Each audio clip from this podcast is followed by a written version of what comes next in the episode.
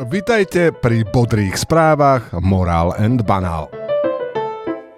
Vláda Ľudovíta Ódora v súlade s očakávaniami nezískala dôveru v parlamente. Hlasu sa zdá, že v programovom vyhlásení je málo pomoci ľuďom.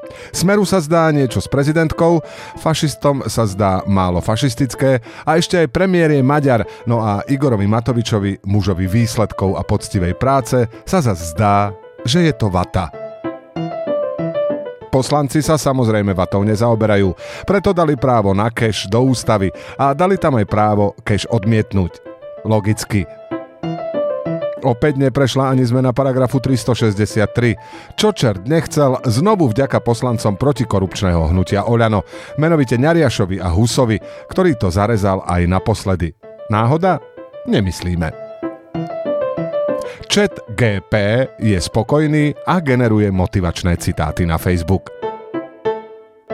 Z prezidentského paláca odišla informácia, že prezidentka Čaputová už nechce kandidovať. Ako pri každej podstatnej veci, aj tento raz sa prezidentka rozhodla vyčkať a rozhodnutie oznámi niekedy neskôr.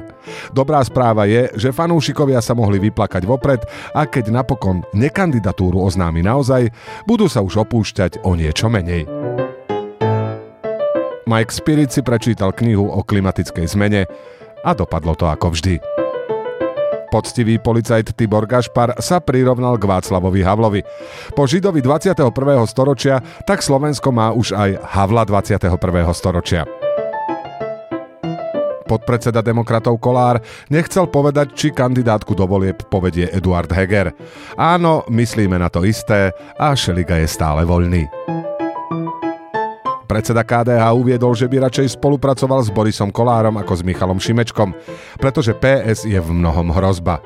Zrejme pre tradičnú rodinu.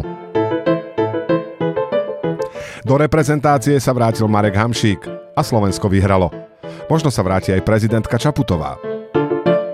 Prajeme vám úspešný týždeň a nech sa už bezpečne vrátite tam, kde vás je najviac treba. Morál and Banál nájdete aj na Facebooku, Twitteri a Instagrame. Ďakujeme za pozornosť.